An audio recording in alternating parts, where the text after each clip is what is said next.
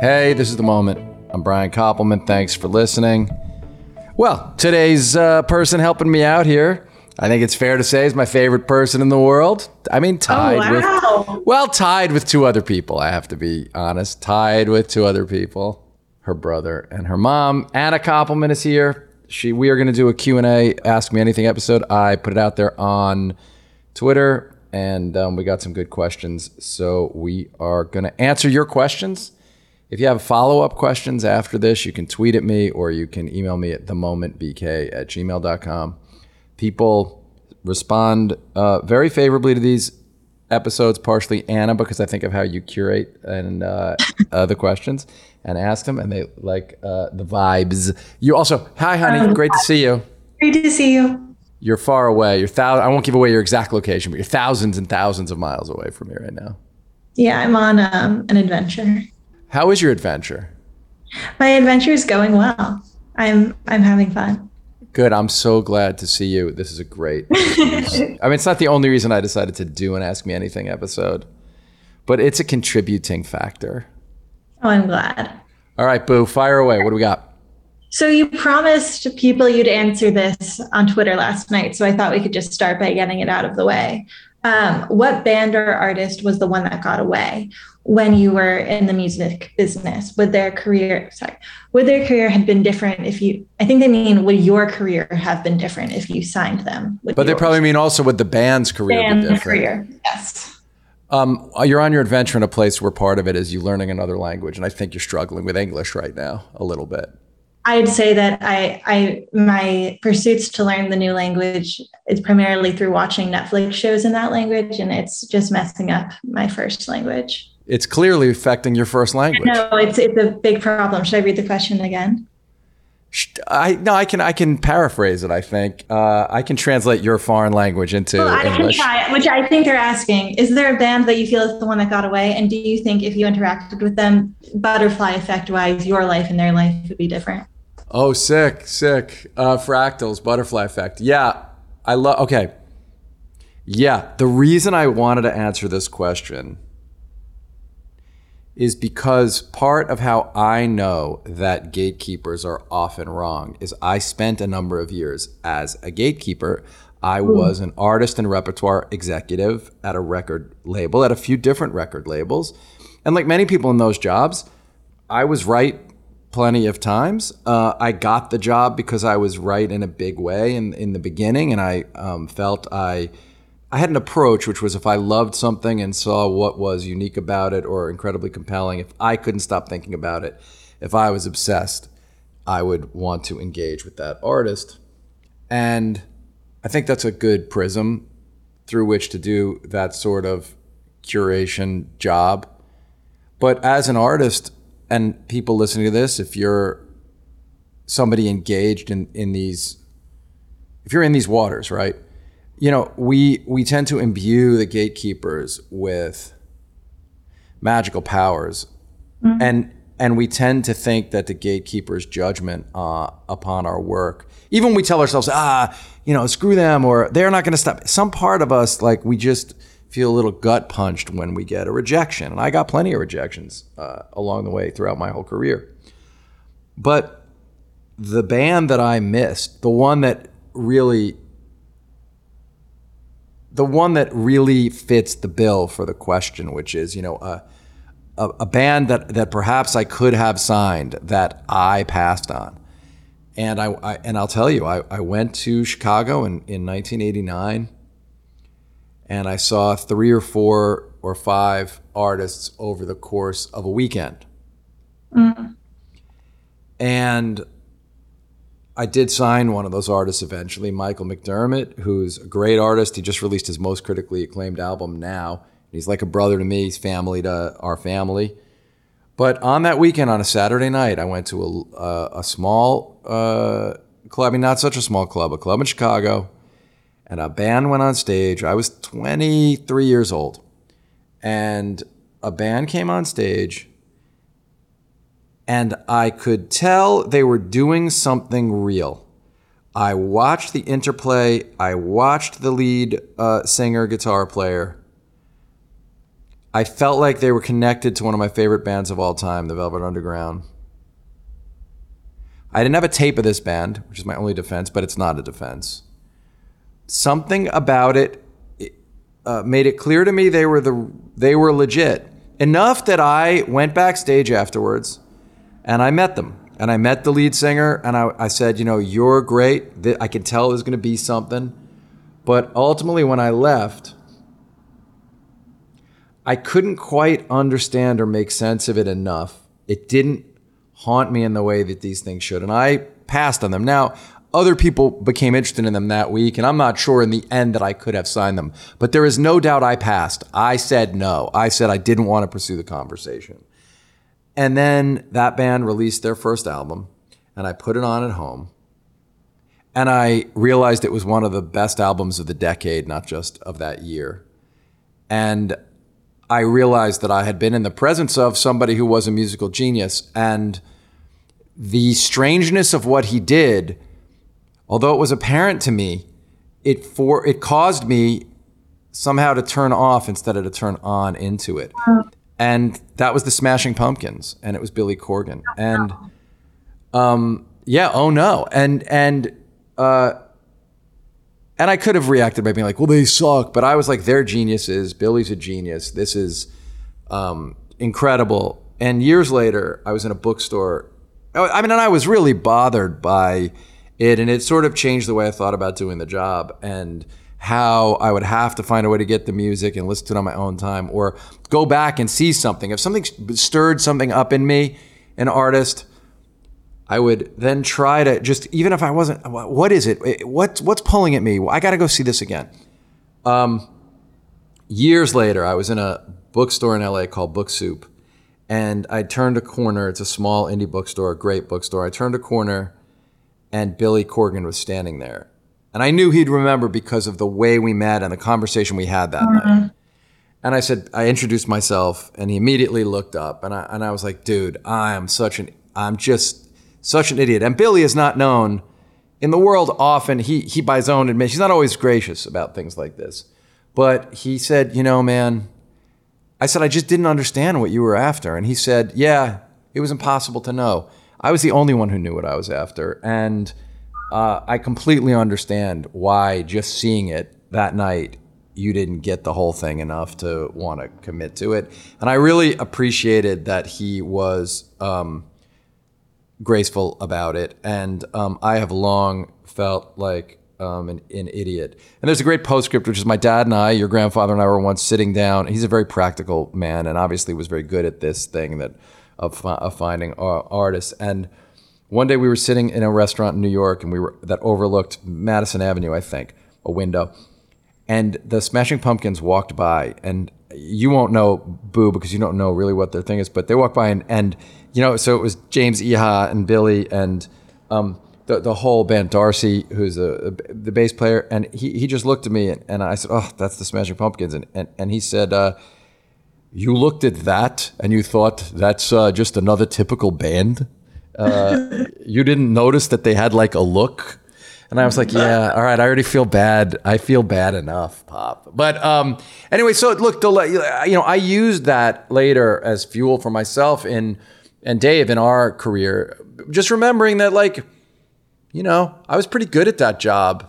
I was able to be responsible for helping really many great artists get their work out into the world. And even so, I missed the Pumpkins, which told me, when David and I began doing our thing, was one of the things that told me that I can't let the judgment of the gatekeepers feel final.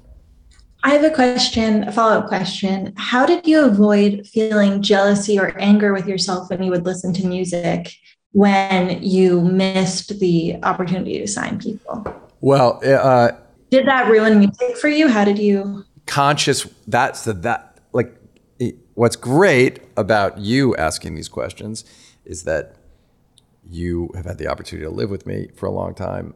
So, you know, like I worked at it, like, you know, like I really, like I was like, because there was a moment, well, I've talked about this with Adam Duritz of Counting Crows, but the flip side of this is I was in somebody's office and they were like, oh, this demo just came in and they played me around here at the demo of the first Counting Crows song, you know, first song of the first Counting Crows album, August and Everything After, one of my favorite albums of all time. And the second that the song started, step out the front door like a ghost into the fog, never noticing the contrast of white and white in between the moon and you. The angels got a better view of the crumbling difference between wrong and right. When I heard that lyric and Adam's voice, I freaked the fuck out. And I was like, this is the best thing I've ever heard. What the fuck? And this guy's, but instead of what I'd done the rest of my life would have been, I wanted to share it with everybody and tell all my friends. I was filled with rage and anger. And that's how I knew that I didn't get to hear it first and I didn't get to find them. And that's how I knew I had to leave the music business. That was like one of the first things that let me know this job is gonna change my relationship with this art form that means more to me than almost anything else. And it's so on that day, I remember going home and having the temptation to like throw out a bunch of CDs. But instead I sat down, I picked out a bunch that meant a lot to me and I played them, that meant a lot to me and I played them. And I, and then a couple years later, I saw like Adam, because that was the demo, and then the album had to come out. But Adam was on SNL, and I remember watching him on SNL, and it kind of just crumbling and breaking. And I was like, oh, this is the best, and I'm so happy. And I kind of got through to the other side of it. That would be the kind of thing that would bother me more. Like if I loved something, but I couldn't get to work with the artist and I couldn't be part of the moment of discovery, that was very frustrating to me, more than the Smashing Pumpkins thing. The Smashing Pumpkins thing, I rooted for them. Like I fucked up, and then because it wasn't. So, I had the opportunity. I love their music. I didn't get me mad. I'm mad at myself. Like idiot, figure out how to do this better. But it didn't affect my enjoyment of their music. There's something about that I liked. Like I liked the thing that guy was doing some magic act that I couldn't understand, and then he found a way to get it to the world. It kind of gave me hope. Whereas like that thing with Counting Crows, or as I've talked to Jacob Dylan about on here, when I wasn't able to sign Jacob, even though I started people being interested and I was around it, and he, on the podcast talked about how I really was the thing that sort of lit the spark for what happened. That heartbreak of him having to like gently say, I have to sign with someone else because the other record company's better. I mean, that was one of the things that made me want to leave for sure. Like I have to, as I was wrestling with this idea that I had to become an artist. So being in that kind of a role presents many emotional challenges. Mm-hmm. And because of the stakes, and yes, you're right, because of what happens internally to you, you only get to make a few of those yes decisions. That's the other thing that one has to know about gatekeepers. If you're somebody in the business of trying to get your work seen or heard or purchased or sold, is the gatekeepers can only say yes very few times, and so mostly they're going to say no. And you get to say so few yeses that those yeses really matter. But when you commit and you're like, I want to say yes, if you can't make it happen, it stays with you. It lingers. Yeah, that's very interesting. I feel like a good question to transition to. Somebody asked, you often talk about your transition from music to writing. How did you know writing was the creative output that was missing? Was it an outlet for you before working in music, something fun you did in college? And to add on to that, I'm wondering, do you feel like because this time around you're on the side, applying to the gatekeepers, you don't have that anger? Or are there still times where you feel like, I wish I thought of that, or I wish I did that? No. So I'll just take that part. No, I mean, what a fan I am. Like, no, I mean, I'm I love great work. I'm just totally inspired by it. Like Dave and I tried twice to work with Martin Scorsese, and it didn't quite work out. Like we did some work and then he moved on or fired us from stuff. Like I'm just the first person to see Marty's movies every time they come out. I love him and I love his work, and he's a hero. Right. And no, I did promise myself when I got into this that I would not let the business kill my love of movies and TV and this kind of work, and that I would keep my fans hat on. I mean, one of the only time I can think of, and it was great fuel, was I remember seeing Ocean's 11 and walking out of the theater thinking, that was great. Ted Griffin wrote an incredible script. Soderbergh directed an amazing movie. That's the best cast. Why didn't Dave and I get the phone call to write that movie, I wished we had gotten the call to write it. I felt like, gosh, I wish I did my work better. I wish I'd done something to be noticed enough, because Steven Soderbergh had come to the Rounders premiere and he liked it. And I was like, why? But I'd never met him beyond that. And so it was when we got the phone call that we had a chance to meet on Ocean's 13. I was able to use that memory and be like, well, I'm going to, this might be useful to somebody. Like, one thing I've realized is when something means a lot to you sometimes, not you personally, Boo, but like to one, yes, like the opportunity to get a certain kind of job, or sometimes like it's almost really hard to prepare, because if you prepare super, super, super, super hard and then you don't get the job, it's really heartbreaking. Whereas if it means a lot to you to get it, whereas if you don't quite, you know, crush the amount of effort, work, focus, and then you don't get the job, you can write it off to, well, I kind of phoned it in, or I didn't, but right.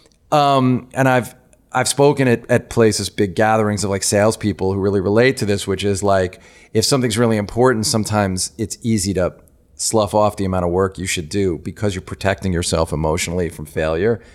I don't think that's just in work. I think that's probably anything that requires vulnerability to be good at something, or to get the full experience out of it. It's much easier to shy away. Yeah, it's much easier to shy away, yes. But I remember for Ocean's 13, like David and I just did when we knew we had this meeting with Steven Soderbergh, we just did so much work, so much preparation. You know, in a way, we'd been preparing for it for years, ever since Ocean's 11 came out, but like the amount of thought and work we put into a casual lunch with Steven. We weren't supposed to pitch him a movie idea. We were just supposed to have lunch and kind of sort of vibe. But like, we had just read so many books about con artists, you know, nonfiction books, and had studied and had really thought it through. And I remember walking out the door, and your brother was probably 10, and he was like, "What do you think the chances are?" And I remember saying like 5%, like it's too unrealistic because of where we were in our career at that time. I just couldn't fathom that we would actually get to work with those people and really write that movie. And I just put so much on the line to do it. And David and I both had, and I remember feeling so vulnerable, because if it didn't happen, I knew it was such a long shot. And if it didn't happen, I just remember feeling like I would have been just totally fucking crushed. So, as a corollary to everything we're talking about, this idea of remaining vulnerable ties into this question of when I decided to try to become a writer. And I've talked about it before, so I'll do it in a sort of abridged version, though it's somewhere on my blog, I think. When your brother was born, I was working in music still, and I just had this real crisis of conscience. I realized that I'd always wanted to be a writer, but I was scared of it, partially because I had undiagnosed ADHD, but the result of that was that I was unable to really produce work. I couldn't finish things. Do you think it was also what you were just describing of like, if you actually tried to be a writer, the blow of that? Totally. What if I couldn't do it? What if I couldn't measure up? What if I wasn't good enough? What if... but how did you know it was writing was the thing that you wanted to try? Well, that's it was a process. I'll tell you the answer. When I realized that if I was creatively blocked, it would and allowed the blockage to win, the creative impulse would die like any other death. It would be toxic, and that would ooze out of me onto the ones I loved. I realized I had to make a change, and I did two things. I read Tony Robbins' book, Awaken the Giant Within, and then Dave gave me Julia Cameron's The Artist's Way. And those two things, because there's a lot of exercises in those books, but as I started journaling in basically reading Awaken the Giant Within, I had to make a change. And then doing The Artist's Way, you do these morning pages. And in the process of doing the morning pages, I discovered that what the thing was I had to try to be a writer, and I had to try to tell film stories in some way. That my ability to quote movies, learn all the dialogue, be obsessed with that, fanatical about it, and that all my friends, not all, most of my friends were writers, that I admired writers, that I always read, that words and books were utterly compelling to me, and that movies meant so much to me. made me want to try to do that.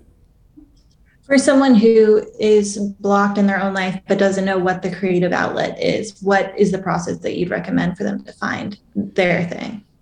It is The Artist's Way by Julia Cameron. I have not found a better resource.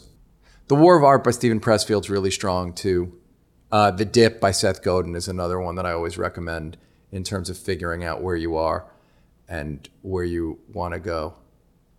But The Artist's Way in particular, if you're somebody who feels this impulse that you're supposed to be mostly living your life as some kind of artist, but you're not, and you're around artistic people and you're focused on it, but you're unable to produce work, that book is really a marvel and really did change my life. And I've given that book to many people and I've watched it change their lives too.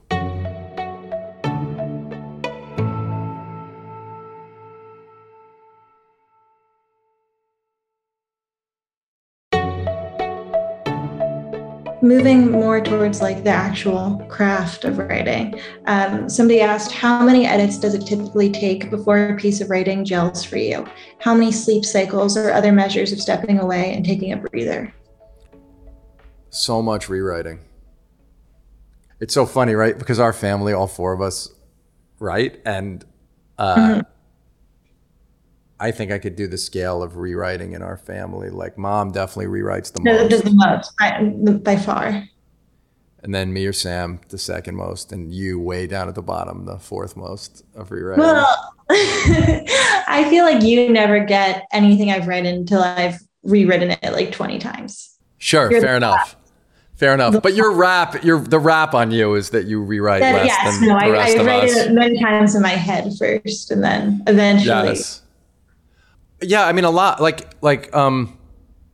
One gets better at this as one goes through a career. So, at being able to switch into the objective head on the work. Like early on, I would have to walk away from scripts for a week or 2 weeks before I could look at them. But now, because of the pace of the television shows too, I have to just put myself in that head quickly. The day I write something, if I care, if I'm writing something that was hard to crack, or that was like where it was super flowing suddenly, and I'm like, I have that feeling that you get when you're like, oh fuck, that's good, I've pured that. Like, then like, I am not going to be objective about that for 24 hours. But mostly, yeah, like a day or 2 days later, I can look. I can't always fix it then. Like, I just might know it's not quite right yet. And then I got to go deal with it again. I look at it like, look, I spend a lot of time on songwriting. It's my biggest hobby. And the thing, I guess it's tied with tennis for my biggest hobby. But I really treat it not like a hobby. I treat it like another job. And I've noticed the same, you know, that I'm not as far along in the path. So it's harder to gain the objectivity when I write a song and I feel connected to it, because I'm so connected to the emotion behind it. The emotion behind what you're writing gets kind of commingled with what you think of the actual product. And then you got to like kind of really step away to come back. Sometimes that could take, still a week, where it's like, oh, fuck, I could change that line. Or 3 days later, oh, yeah, if I just switch that. I mean, I just finished a song with my friend Jabe, and that people are really liking, who we've sent it to. And it took us a couple months of us, we finished it and knew it was really like something pretty special. And then we kept emailing each other every few weeks, like, why is these two lines not right? And we just couldn't get it. And we finally, months later, kind of figured out what it should be. It's a never ending process, that process. It's just about not bullshitting yourself. What's the next thing? I was gonna ask, how can you tell what the difference is between procrastinating, going back to doing the hard work of editing, and needing time? I mean, so much of that is about like not lying to yourself. And also like, it's a learned practice. Like, you got to move forward. And then sometimes something can't be fixed anymore. Go on to the next thing. Like, okay, Jabe and I didn't just stop writing songs when we knew that song wasn't quite right yet. We just kept going back to it while also writing a lot of other songs. And right. So you do both, but also I would say with a lot of this stuff, you kind of You get to a place in the process where you kind of know, okay, this section can't be improved. Oh, this section can be improved. I don't know how to do it yet. I may never know, so the thing's kind of done. Or, I mean, and the other thing is, you know, who can I show it to? So there are people in all these things that I will occasionally show pieces of work to get feedback. Often, the moment they start with the feedback, you know, because you sort of already know. Right. Yeah, I mean, that's a big part of becoming like professional at this stuff is gaining the distance more quickly to evaluate the work in progress. And that just comes with practice. Yeah, I do think, should we, since we kind of hinted at, should we talk about ADHD a little bit? You've said that since your diagnosis, you've written with ADHD meds and without them. How does your ADHD manifest when it reaches the point where you decide you need meds to work on a project? For me, in the work context, when I feel like it's insurmountable is when the work stuff is, as a kid, it was when the books felt radioactive is the best way I can describe it. I could read anything I was fascinated by. And as you know, Anna, I'm an incredibly fast reader with like a lot of retention, but only if I'm interested, only if it's compelling. And then I disappear. I mean, that's the great benefit of the hyperfocus of ADHD. Then I can disappear into the thing. You could like hit me with a 2x4 and I would not hear you. But ADHD is really, I don't want to be glib in any way. Like for me, and for many people, attention deficit hyperactivity disorder is incredibly painful. When I can't do the work, when I can't force myself to lock in, to focus, to be there, it feels like a war is raging inside of me. And when I was a kid, you know, the perception that I was lazy or unambitious would just was so deeply, deeply jarring and upsetting because I was ambitious, but the wires were crossed. I did want to do well. I wasn't lazy, but it would seem lazy because you'd walk into my room and I would have my record albums all over the floor and the books I was supposed to read weren't opened. And then the books that I liked were like scattered everywhere because I would just be like dipping into them. And I could, you know, and it was impossible for the people in my life. And it's impossible, you know, you've seen it, like we all get along incredibly well, but my whole family talks about, you know, I can just disappear into like this, like if I'm not on meds, it's very hard for me to really be there unless and really be as focused on the stuff that's not in the instant super compelling to me. I can, you shut off if you have ADHD sometimes. I can't go to a parties are almost impossible. You have to meet people. Like the parties with when, you know, if I had to go to an event for your school and it's a bunch of parents, I don't know if I wasn't medicated, like being able to keep those conversations going, it was just impossible for me to not just want to not. Now what happens is, and I'm lucky in this, if I take meds for a period of time, I can stop and then go like a year, maybe more, where I'm able to model the behaviors where it kind of the effect lingers. So I've written many billion seasons now we're in season 7. Out of these 7 seasons, about half have been written mostly without any ADHD meds. And watching the show, you would just never know which. I will say the process of writing was much harder. Right, getting yourself to sit down. Oh my gosh, yeah. Being able to really sit there and do the work like is so much harder for me when I'm not medicated. For me, I take Adderall extended release, which I just... in the last couple of months switched to. I'm not a doctor. This is so not medical advice. But for me, the instant release Adderall, which is what I was always taking, when it leaves your body, it's too spiky and jagged, and it could, for like a half hour, it's very difficult. You feel really shitty, and you could be short with people, and the extended release doesn't quite have that effect, and it's mellower. But it's life-changing. I want to just say, like, for me, again, everybody's different and many people don't need medication to fix it. But it is a it's an enormous and dramatic difference. I was a terrible student. I couldn't do my work. I got into a good college and I got into a good law school because of all the other stuff I was able to do. Because I would follow my hyper-focused obsessions or whatever and accomplish certain things. But I will tell you, the amount of effort it all took and the constant pain of walking around feeling like a loser, getting bad grades, teachers looking down on you, feeling like you weren't like you couldn't do what was effortless to everybody else, was torture. And it lasted for a really, really, really long time. And I didn't get diagnosed officially till I was much older. And so I know for me, and one of the ways I know is at a certain point, you and Sammy and Mom will look at me and be like, you've been off your meds for a while, right? And I'll say, I feel like a month ago or whenever it was you went back on them, you were like, is it really that different? And we were all unanimously like, yes, it is that different. Oh yeah. Well, we were in that long car ride at some point and everyone's like, you were so patient and didn't care. It was great. Yeah. It is a dramatic difference.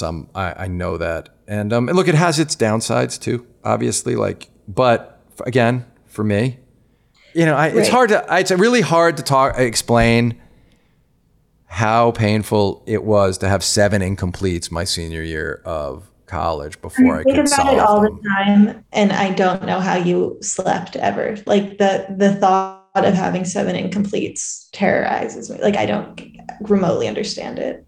Yeah, me neither. I don't understand how I.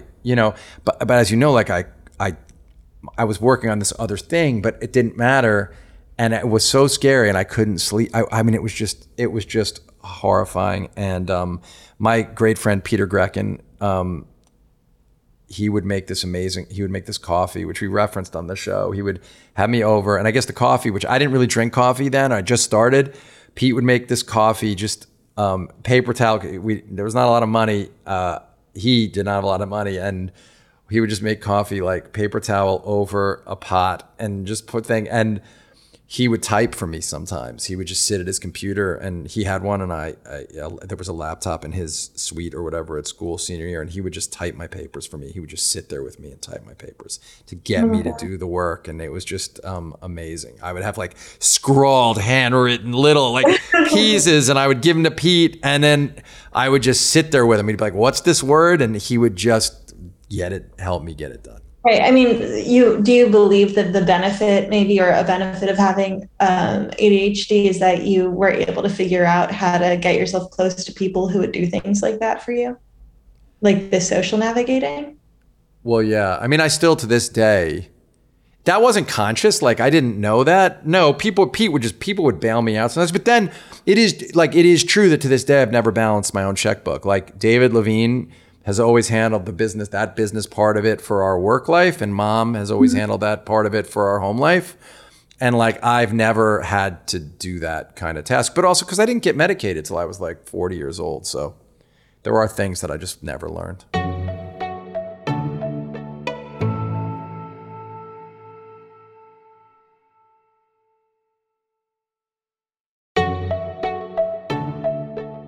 Moving on to more tactical writing questions. Somebody wanted to know what you do if you realize that a character in your story or realize when a character has been getting short shift. Is there any specific process you use to re-center a character in the story? I'm not sure I think of it exactly like that. I think first it's, does the piece just work? If it doesn't work, why? And then you're always thinking about point of view. So you're thinking about the point of view of a scene, and then a series of scenes, then a whole suite of scenes. Mm-hmm. And I will say, I guess one way to answer it is a lot of the process of doing the writing is hard to articulate because it is less of an intellectual process where it's highly rational. A lot of it has to do with an instinct. And the North Star for me is always just entertaining David, basically. And if I can entertain David, and if the piece works, and if he can entertain me, then we've learned it's probably going to entertain the rest of the people. That's so cute, because you guys are still like 16-year-olds in that sense of just trying. We are. Yeah.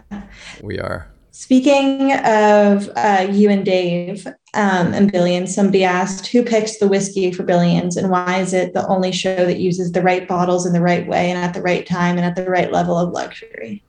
Well, we are always thinking about the iconography. We're always thinking about like what would these people do? And yes, it's David. That's mostly David and me, and Beth Schachter makes the show with us. But also like April Taylor, who's our line producer and an exec producer, and Mike Harrop, and our prop person, who's incredible, Alexis Weiss. It's a group of people, but a lot of that does flow from Dave and me.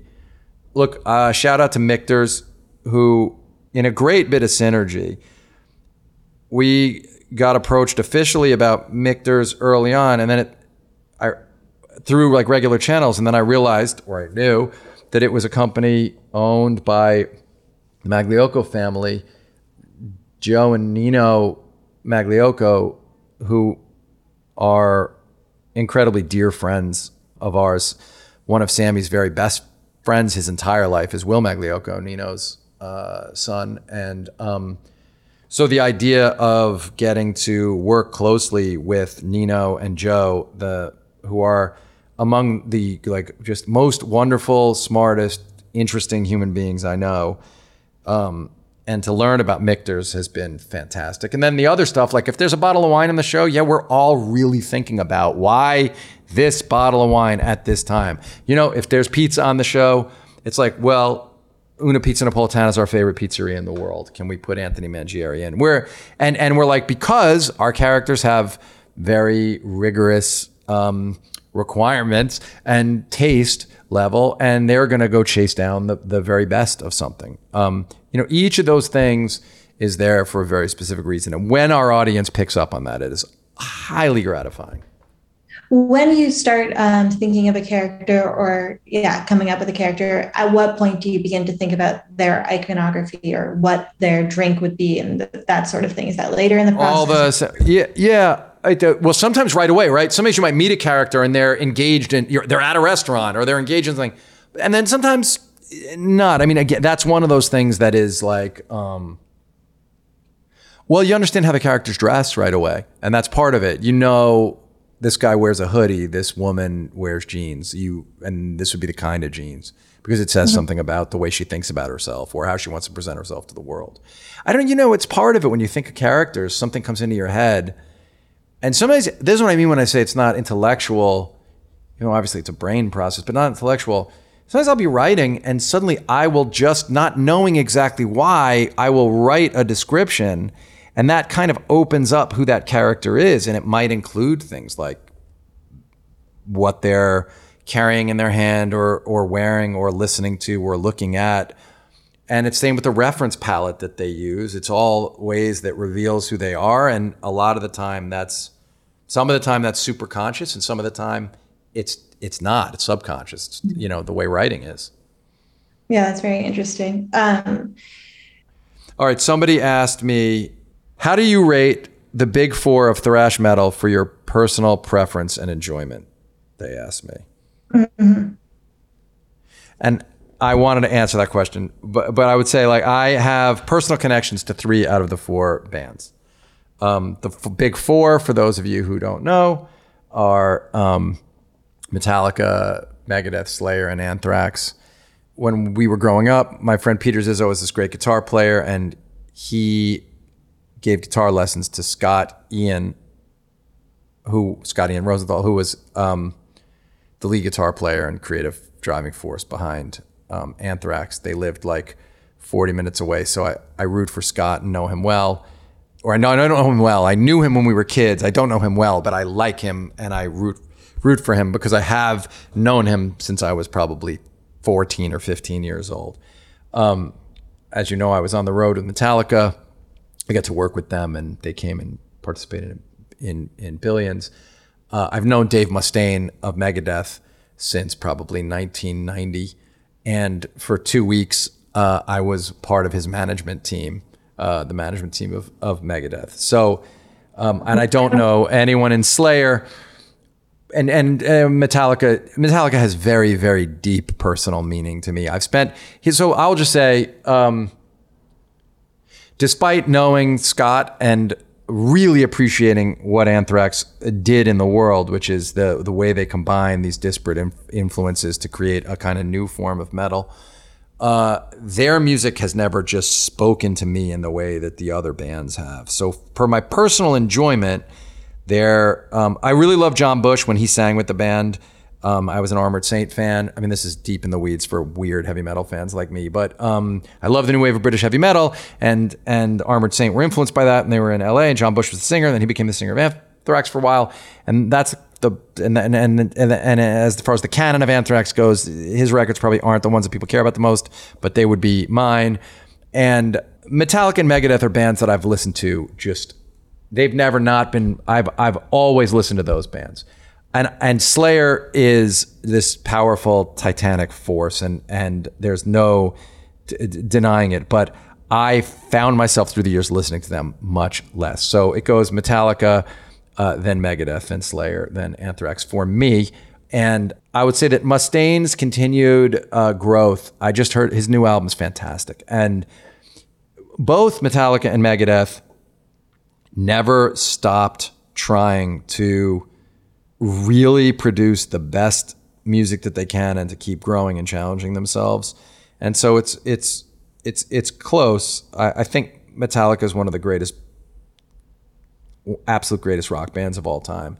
And I think Megadeth is just right on that next tier.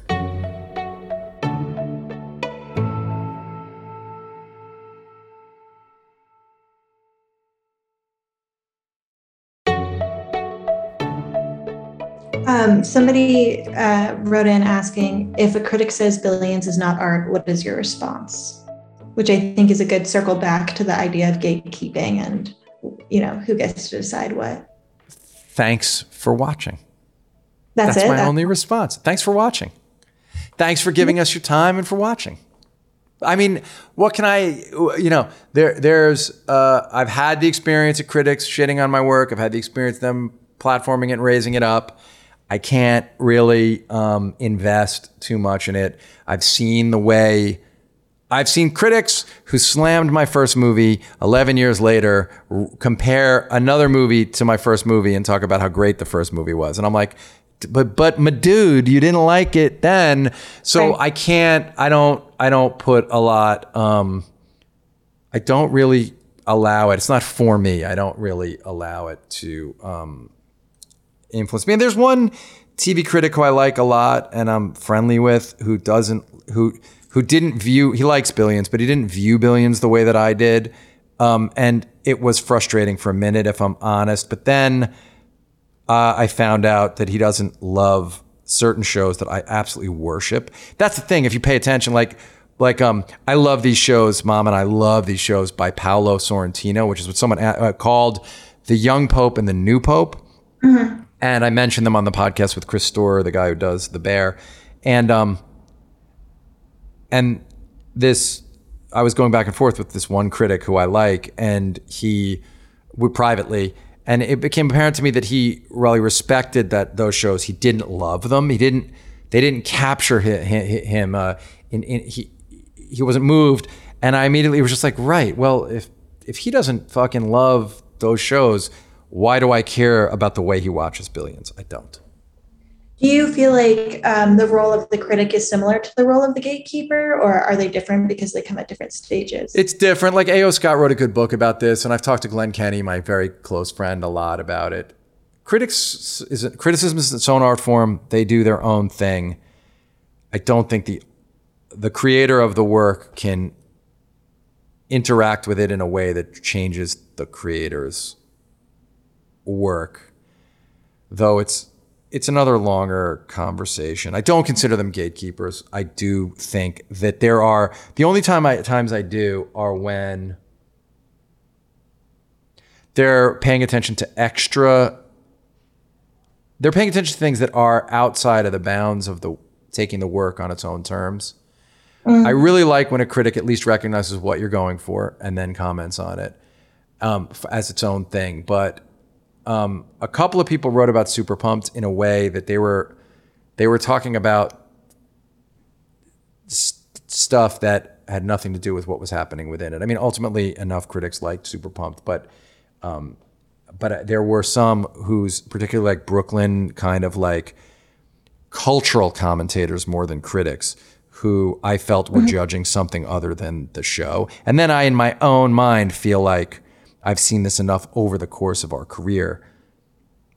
I know that the show will reach its own level despite that, and like its quality will become apparent, whether good or bad, but its quality will become apparent quite separate from the criticism of the moment that it was released. Yeah, I mean, I feel like a lot of your answers kind of have been getting at believing in your own art enough to keep pushing on it. Well, yeah, and being rigorous with it and being critical enough yourself to understand it. And yeah, look, I don't want to make it like I ignore the critics because I don't want to seem like it's that easy. I am aware of it. I pay attention to it, but it rarely will change the way that I do my work. I feel like we've probably answered as many. I'm going to quickly just look at one. Yes. Oh, someone asked what my favorite movie was when I was 12. I watched all these Westerns and gangster movies with my dad, and Stripes didn't come out till I was 14. It was The Godfather and The Magnificent Seven. Those were my favorite movies when I was 12, and there was nothing in second place. Like that, those were my absolute How many times do you think you watched favorite movies? Oh, I mean, just over and over and over again. Someone asked why I haven't had a Jay-Z cameo on Billions. I got to ask him personally, and he loves the show. He was incredibly complimentary, and he was like, nope, I would just prefer to watch your show than be on your show, which I thought was fantastic. And just, he's just such a badass. All right. Well, listen, Anna, I love you so much, and I really appreciate you doing this. Go have a great day on your adventure. Yes. We. Thank you. Yeah. Oh, you're giving littles a hint to where you are. We. All right, everybody. See you next time. You can find me on Twitter at Brian Koppelman. You can find Anna on Twitter at Anna Koppelman, I think. I haven't tweeted in probably like 3 years. So you can find me. All right. So you can find her, but it's not going to do much for you. And you can email me at themomofbk@gmail.com. All right. See everybody next time. Bye. Bye.